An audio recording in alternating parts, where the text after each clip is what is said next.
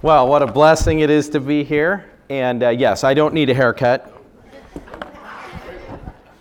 And how exciting to be here and be able to see uh, Hannah's baptism. That was awesome. Very, very encouraged by that. I love this church family. You guys have a really great family feel. Reminds me of the church that I came from.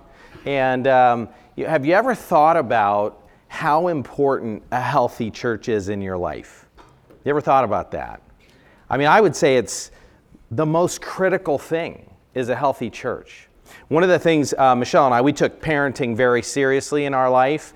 And, you know, it was kind of the, the thought of having a kid was, was really scary for a lot of reasons. But one of the reasons was having kids, you're now responsible for somebody's spiritual well being, their, their eternal destiny. I mean, that's, that, that was from our perspective the main thing that we had to do in life of course, we wanted to teach our kids to do well in school and function, but that was actually paled in significance that we would teach our kids to know who Jesus is, to have a relationship with Him. And that was the main focus in everything that we did in our parenting.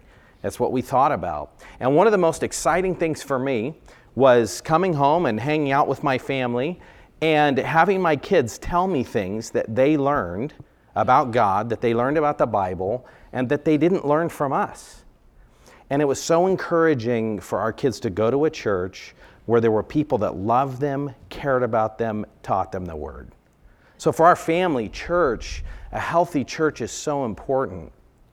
But not just for our family, but for us, a healthy church was critical.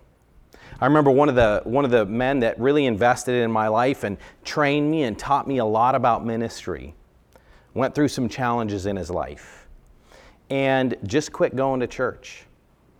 And I, I, just seeing what happened in his life, and, and he felt like the churches that he was going to, that he was attending, that they weren't helping him, that he wasn't growing, that he wasn't learning from the preaching. And I learned something. You're benefiting from the body of Christ even when you think you're not. And I remember um, just uh, driving with him, talking about just the disasters that had happened to his life that were a result of him walking away from the Lord. And I just remember sitting in the car with him and, and just saying, You know, I don't know what to say to you. Anything I would say to you is actually what you are the one who's taught me to say. And it's encouraging to see how the Lord's brought him full circle He's plugged into church. He's doing very well, and I'm thankful for that. So, this morning, our, the title of uh, 1 Thessalonians, the message this morning is Marks of a Healthy Church. And this is critical, and we're not going to look at every mark of a healthy church, but we're going to pick out a few. We're going to look at a few of the main marks of a healthy church. Now, it's easy to sit back and kind of evaluate the church and say, well, is the church healthy? Does the church have these things? Do you know what the church is? Yeah, the church is not the building, right? The church isn't the organization. The church is the people. And what that means is that you are the church. So when we talk about marks of a healthy church, another way to say that is what are the marks of a healthy Christian? Because if you get a bunch of healthy Christians and you put them all in the same place, you'll have a healthy church. And so we want these things in our church, but we don't just want them in our church, we want these things in our life personally. And so the book of First Thessalonians is an amazing book, and it is so encouraging, and I'm so thankful for it, and it's a blessing to be able to pick out some lessons from this, this book. So here's the four marks. I'll tell, I'll tell you what they are right up front. The first mark of a healthy church is a powerful gospel message. And it, it's powerful not only personally, but it's also powerful in its expression. So the gospel's something that touches us personally, but it's also something that we proclaim. Second mark of a healthy church is godly motivation, doing the right things for the right reasons. And a godly motivation, um, the first thing is a love for God and a desire to please Him. The second part of a godly motivation is a love for others, a genuine care for other people. So it's accepting the gospel, proclaiming the gospel, loving God, loving people. And the third mark is a submission to God's word, where we read it and we obey it. And submitting to God's word ultimately is an expression of a personal submission to God Himself. And the final mark of a healthy church, it's a church that is looking forward to the return of Christ. So I guess I'm done. I gave you the whole sermon. Um, can we read the Bible this morning, though, too? All right. Let's, let's jump in there. 1 Thessalonians chapter 1. You know, a- another thing that we could mention when you consider a healthy church is this um, things are not always what they seem. When you read the book of Revelation, there's letters to churches. And one of the churches, chapter 3, verse 1, Sardis, um, God speaks to that church and he says, You have a reputation that you're alive, but really you're dead. And then there's another church, the church in Smyrna, chapter 2, verse 8. He says, I know your poverty and your tribulation, but spiritually you're rich. Sometimes we don't see and measure things correctly. We can look at something and view it as being spiritually healthy when it's not. And so, this is one of the things that we see as, as Paul is ministering to the Thessalonians. It was a very challenging time for him. It was actually a very challenging time for the church. So, the Apostle Paul, he's traveling and he's preaching, and, and God is doing amazing things, and yet he's facing difficulty and you see Satan working, Satan causing problems. When Paul preaches in Philippi and he's traveling around, it's, he's just having a powerful ministry. And you remember there's that demon possessed woman that just follows him around. And he casts the demon out of her. And when her masters realize that they can't make money from her, they get Paul beaten and thrown in jail. So here you see Satan motivating people by greed the masters were greedy, and that ends up getting Paul thrown in prison. But what happens? Where he goes, the jailer gets saved. So then he leaves Philippi and he comes to Thessalonica. And again, difficulty, trials. Let's, let's read chapter 1 and just consider a powerful gospel message. Paul, Silvanus, and Timothy to the church of the Thessalonians in God the Father and the Lord Jesus Christ, grace to you and peace. And by the way, that is the greatest need every person has is peace in their relationship with God. It goes on in verse 2. It says, We give thanks to God always for all of you, constantly mentioning you in our prayers, remembering before our God and Father your work of faith and labor of love and steadfastness of hope in our Lord Jesus Christ. For we know, brothers, loved by God, that He has chosen you. God saves people. People need salvation, but salvation comes from God. He chooses people, He works in their life, He brings them to salvation. You remember Lydia and Philippi? It says that God opened her heart to believe the things that Paul was preaching. That's why we pray for people because people need help. They need God's intervention in their life to come to know Him. Salvation is something that is begun by God. And Paul says, I know that you have been chosen. So think about this. When you think about your life, how do you know that God has reached into your life and that He has saved you? I remember as a kid growing up in church, my mom taught good news clubs. And I used to pray to receive Christ every single Friday, was when she did it and I, I, was afraid I was going to go to hell. I would think about that all the time, and, and I just I wanted to be sure, and I just prayed every Friday. By the time I hit junior high, uh, for me, having fun and having friends was just way too important. And yes, I was concerned about eternity, but that was a long ways off. And I needed to have fun today. And so in junior high, I just wished I never would have been born. And the Lord ended up working in my life. He saved me my senior year of high school, and I committed my life to follow Christ. And I used to wonder, how do I know I'm really saved? I mean, how do I know that, that this time when I prayed, this time when I received Christ, it's different than all those other times I prayed? And I was really kind of unsure until about a year later. And a year later, I looked at my life and I noticed that everything about it was different. And, and when I looked at the changes that had happened in my life, I knew I didn't change myself. I knew God had changed me, He had changed my desires. And my love for Him, my desire to obey Him, had worked its way out in my life. Look what Paul says here to the Thessalonians. He says, For we know, brothers loved by God, that He has chosen you. How does He know? Look at verse 5. Because our gospel came to you not only in word, but also in power and in the Holy Spirit and with full conviction. You know what kind of men we prove to be among you for your sake. Verse 6, look at this. And you became imitators of us and of the Lord, and you received the word in much affliction with joy of the Holy Spirit, so that you became an example to all the believers in Macedonia and Achaia. For not only has the word of the Lord sounded forth from you in Macedonia and Achaia, but your faith has gone forth everywhere, so that we have no need to say anything.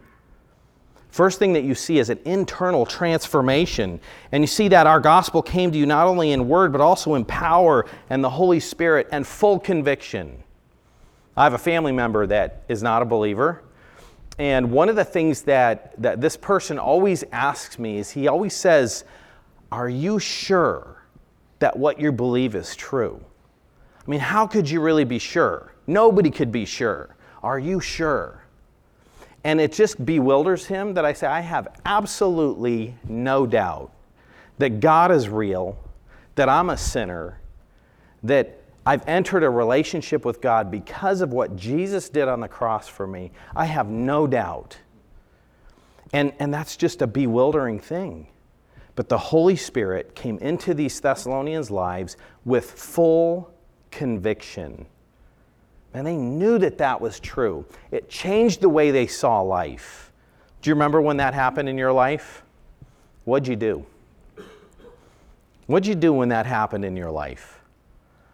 I know for me, one of the first things I thought about, same thing from them, for them, the word of God sounded forth from them.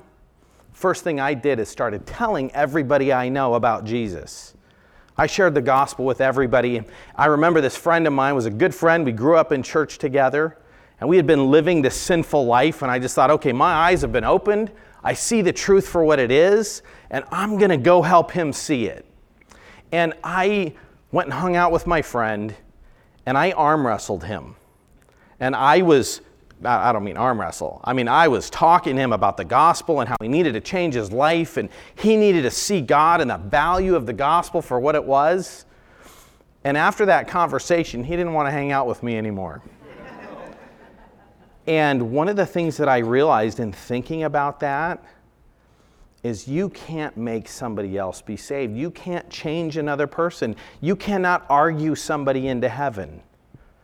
But you can tell somebody the truth, and God can open up their heart. And the word sounded forth from these people. Romans 1:16 For I am not ashamed of the gospel for it is the power of God for salvation to everyone who believes, to the Jew first, but also for the Greek. The gospel came powerfully in their life and it was proclaimed. And that's the purpose of the church is to share the gospel. It's to be a light. Paul says, I didn't have to tell anybody what happened in your life. Everybody was telling me what happened in your life. And so I want you to think about that. If the purpose of the church is to proclaim the gospel, that's your purpose. Have you thought about that? If you go to school somewhere, God put you there so that people could see the gospel through, through your life, so that they could hear it from you. Wherever you work, God put you there to share the gospel. Some people are like, hey, you know, you don't mess with your job. That's off limits. But you are there so that people will know you and so that they'll come to know Christ. It is your purpose to share the gospel everywhere you go, to be a light, to pray for open doors. One of the things that I think about with the Apostle Paul is he went places he didn't want to go. And God moved him around, but everywhere he went, he shared the gospel. And by the way, it's not just Paul. Think about Jonah. Jonah was running away from God, gets on the ship, and the sailors get saved. Think about all the people that where God moves them, they're able to proclaim the gospel. So that's the first point a powerful gospel, internal and external. Here's the second one is a godly motivation. A godly motivation, a desire to please the Lord. God wants our heart. And when you see the gospel and when your purpose is the gospel, and, when your purpose is to live for the Lord, that is going to affect what you do and why you do it. Look at chapter 2. For you yourselves know, brothers, that our coming to you was not in vain.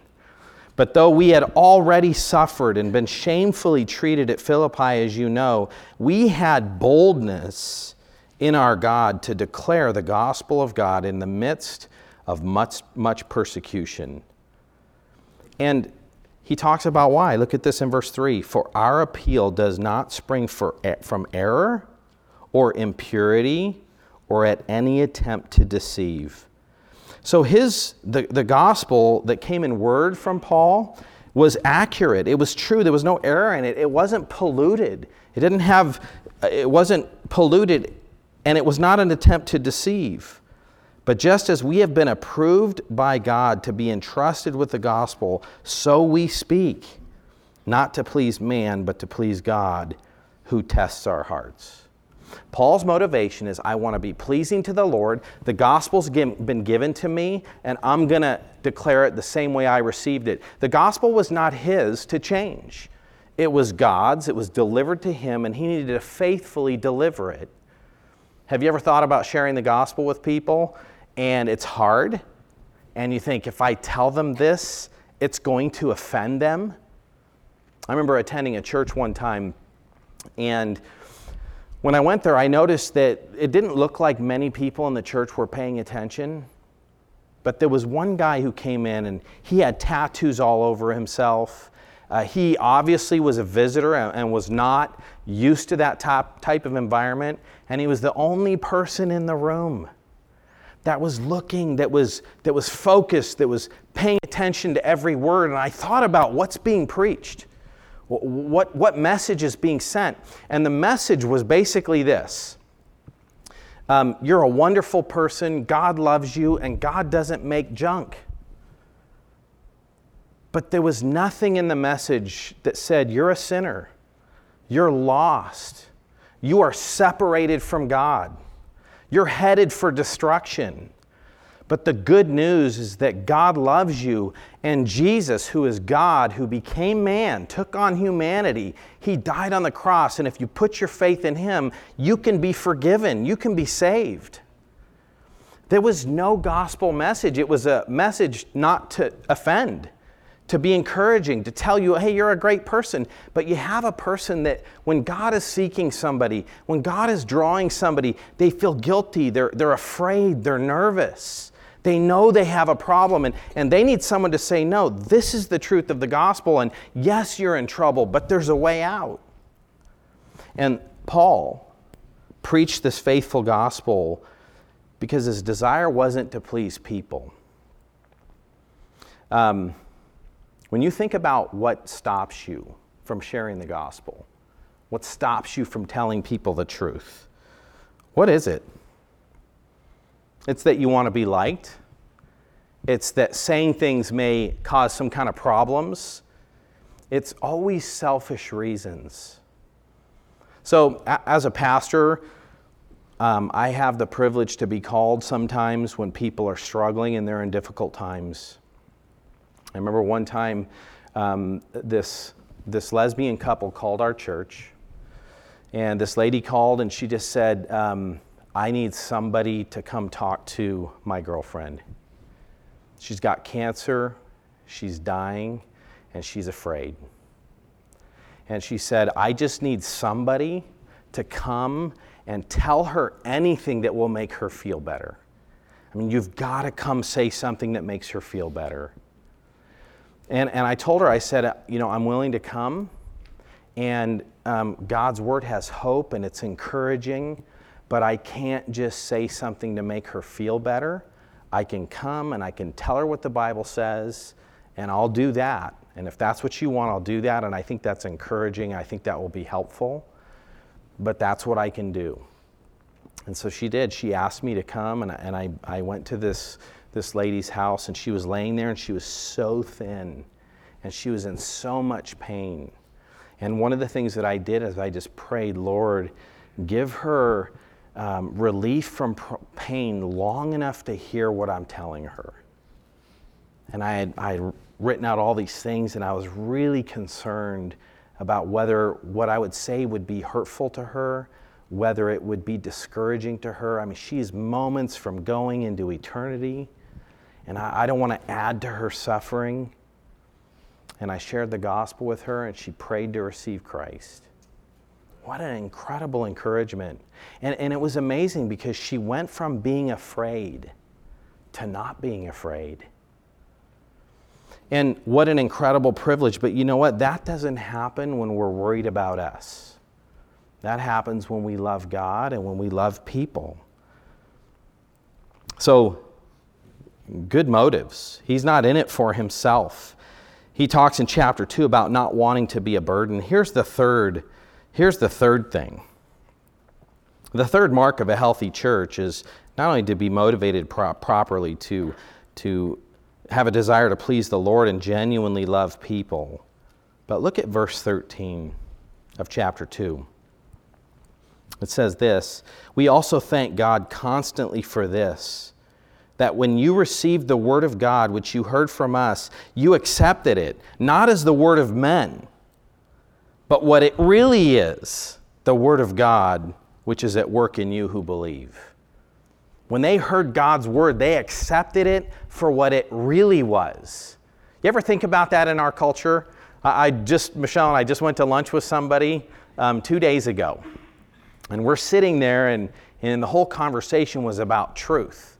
What is truth? And as we talked about this, conversation kind of went to spiritual things. And as we talked about it, he said, Well, that's your truth. Ah, that's a good truth for you. Uh, I have a different truth. Well, my truth is I should stand up here on the stage. But um, he said, I have a different truth. You want to know something? God's word is true. True is something that's outside of us. It's what's objectively true. True isn't what we believe. It's not if we're sincere about something. We don't make our own truth. It's interesting because subjective truth doesn't work anywhere in life.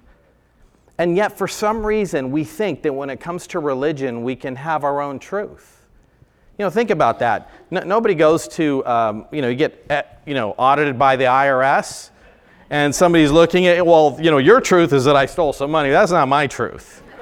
I mean, that's not how that works, right? When, when, when, we, when we do things, when you make uh, you know, contracts, if, if, if you go to court and somebody's suing somebody, um, the judge doesn't read the contract and one guy says, well, you know, that's his truth, but I got a different truth. No, the judge says, this is what it says, this is what it means, and this will be enforced. Have you ever heard people talk about the Bible and say things like, well, everybody has their own interpretation? You know, that's not true. There's one interpretation for what God's word says. God intended something when he wrote. And it's our job to figure out what did God mean when he wrote this? Because he determines the meaning. It's our job to understand that meaning. We don't go to the Bible and go, well, you know, I like this part or I want this to mean something else or I accept this but I don't accept that. You see if if God's Word, if the Bible is the words of men, if it's the words of men, then, well, what is truth? If it's just the words of men, well, everybody has their own interpretation. If it's just the words of men, then we can take it or leave it. But if the Bible is God's Word, if He's the one that wrote it, then it is true. You see, God doesn't ever learn anything. You know, there's times that we write science books and, and then later we discover that what we thought was true isn't really true. There were other principles at work that we weren't aware of. Nothing like that ever happens with God. He knows everything. And so when he writes the Bible, it is 100% perfect, it is without error.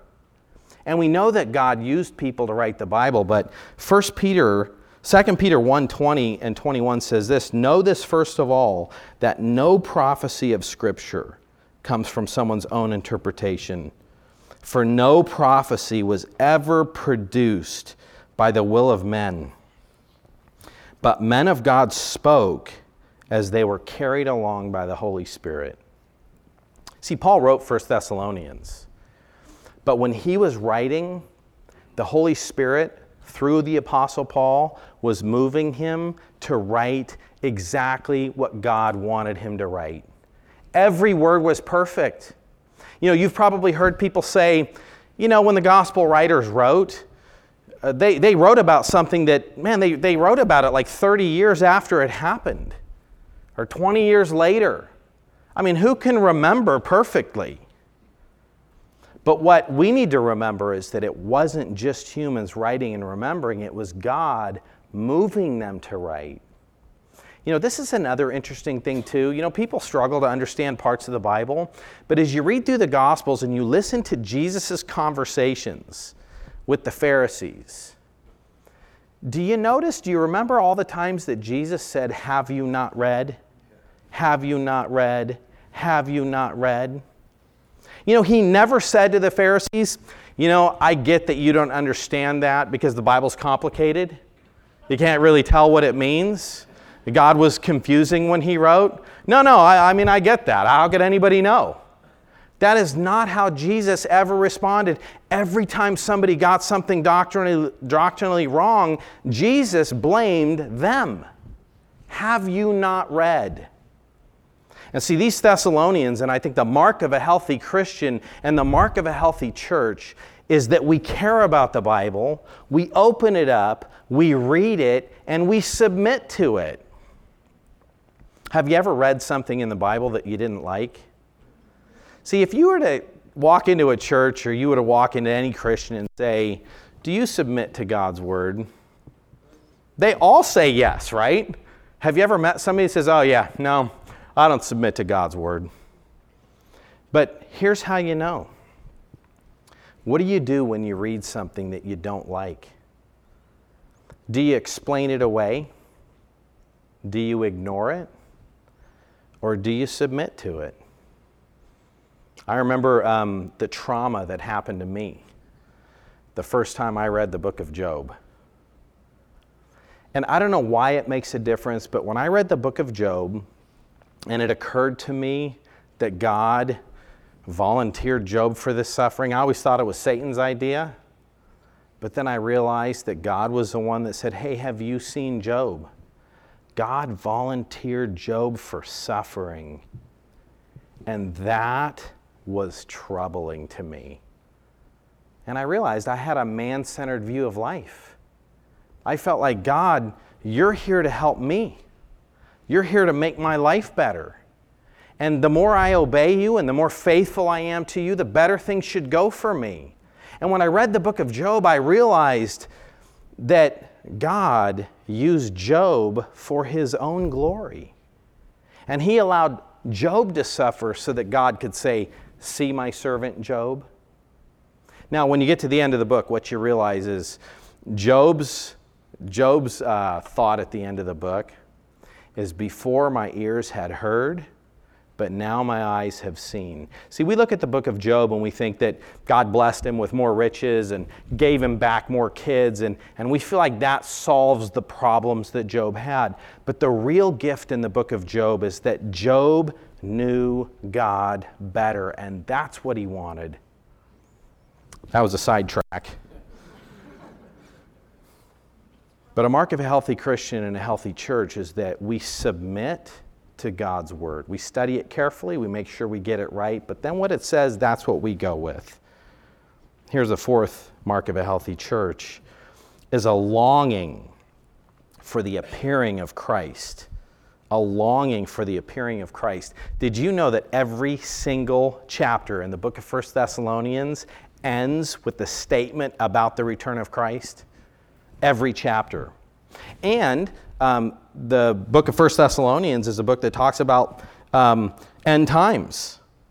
And uh, chapter 4, verse 13 through the middle of chapter 5 is about the rapture. It's about Jesus coming back. Now, when you talk about end times, people describe eschatology and end times in terms of the, of the millennium. So, have you ever heard of big words, theological words like premillennial, postmillennial, amillennial? So, premillennial is in reference to the, to the, the uh, millennium, the 1,000 year reign of Christ. Premillennial says Jesus comes back before the millennium and then reigns on earth.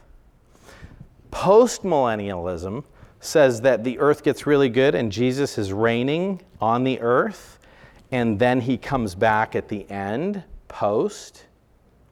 Amillennialism says there is no earthly reign of Christ. Jesus is reigning up in heaven. So he just comes back. So premillennial, postmillennial, amillennial. And then have you heard of the panmillennialists? They say it's all going to pan out in the end. I'm not sure which one it is. Um, a lot of people don't read the book of Revelation. They're not interested in end times. But can I tell you something that is, is amazing to me? This book of First Thessalonians was written to a church, and in chapter 5, verse 1, it says, We don't want you to be uninformed, brethren. Oh, wait, that's not the right one. Chapter 5, verse 1. Now, concerning the times and the seasons, brothers, you have no need to have anything written to you, for you yourselves are fully aware. The Apostle Paul, if you read the book of Acts, was in the Thessalonian church for three Sabbaths.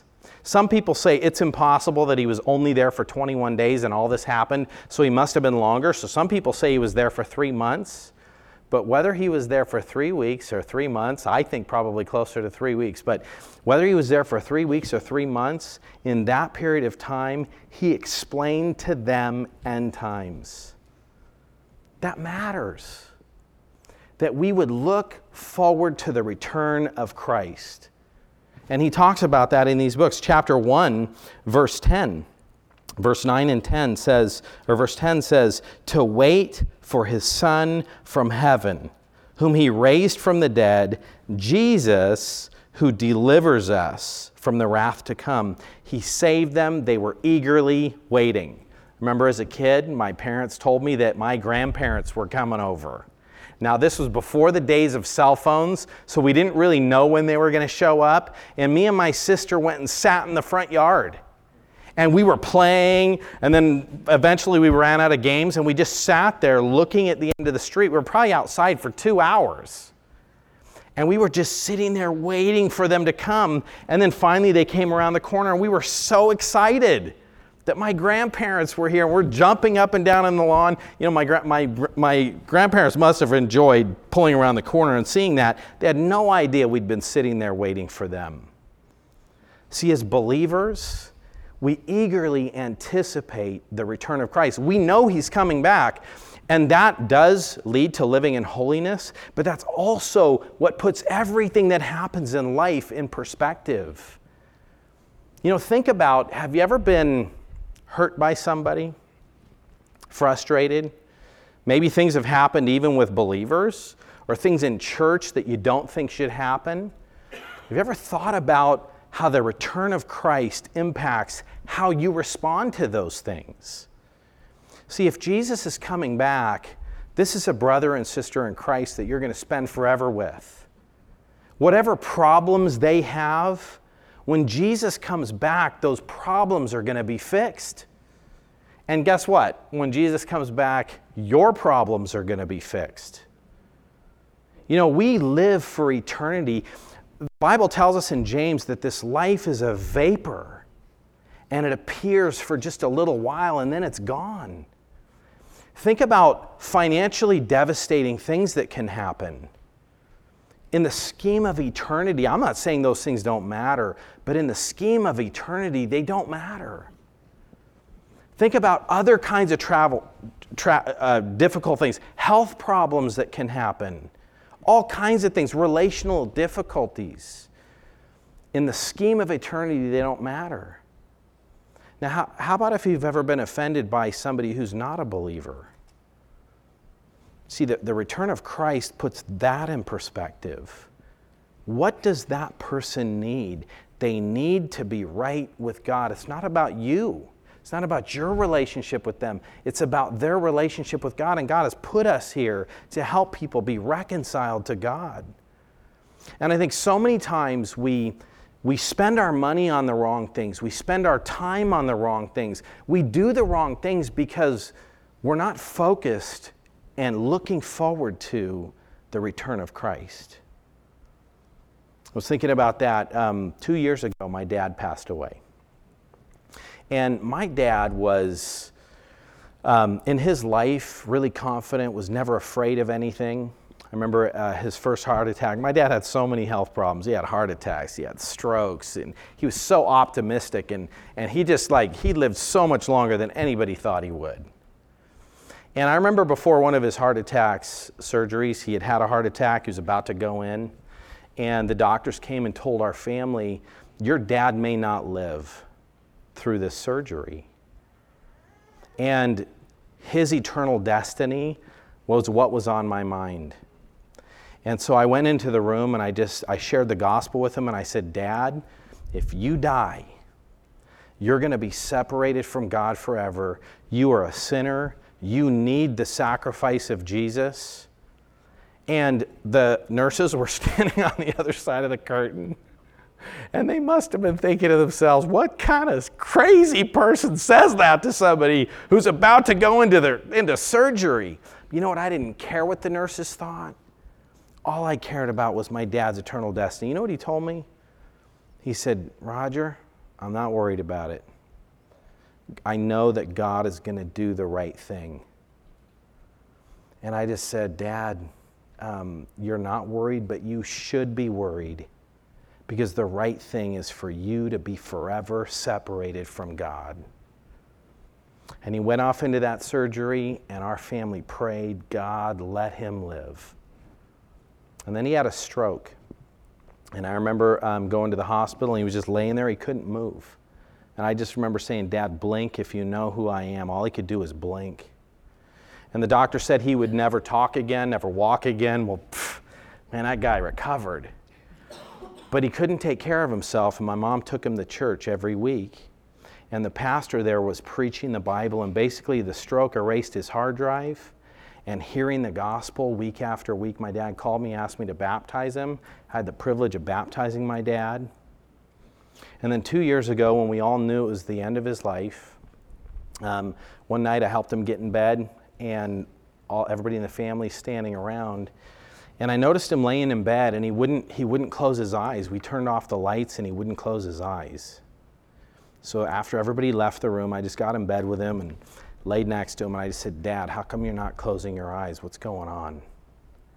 And he said, Roger, I'm afraid. I'm afraid that if I close my eyes, I'm not going to wake up. And I just went over the gospel message with him and I said, Dad, do you know you're a sinner? And he goes, Yeah, I know that. And I said, Do you know that Jesus was God, became a man, lived a perfect life, and died on the cross? And when he died on the cross, that God punished him for your sin. He goes, Yeah, no, I know that's true. I said, Do you believe Romans 10 that says, Whoever trusts in the name of the Lord will not be disappointed? Do you believe that God doesn't lie? He's like, No, I believe that. I know that.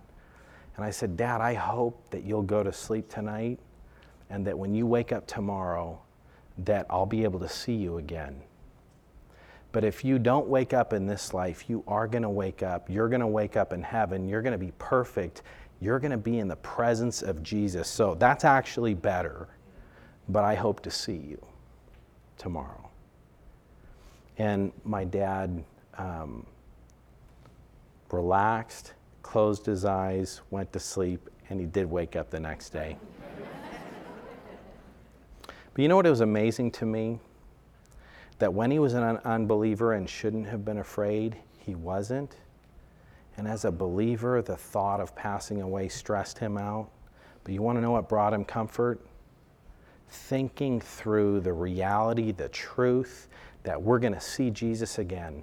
And the truth is, we don't know if we'll live to tomorrow or if Jesus is going to come back. But we need to be people who have a life that is informed by the fact that Jesus is returning. And that should impact how we treat people, how we share the gospel, the way that we live in holiness, all the things in 1 Thessalonians motivated by the knowledge that Jesus is coming back and he's coming back soon. Let's pray. Lord, thank you for your kindness, for giving us your word. Oh God, help us to be people who have these healthy marks. We've experienced a powerful salvation. We're proclaiming the gospel. Lord, a, a people that are motivated properly. Lord, a people who are eagerly looking forward to your return. Help us to love you with all of our heart. In your name, amen.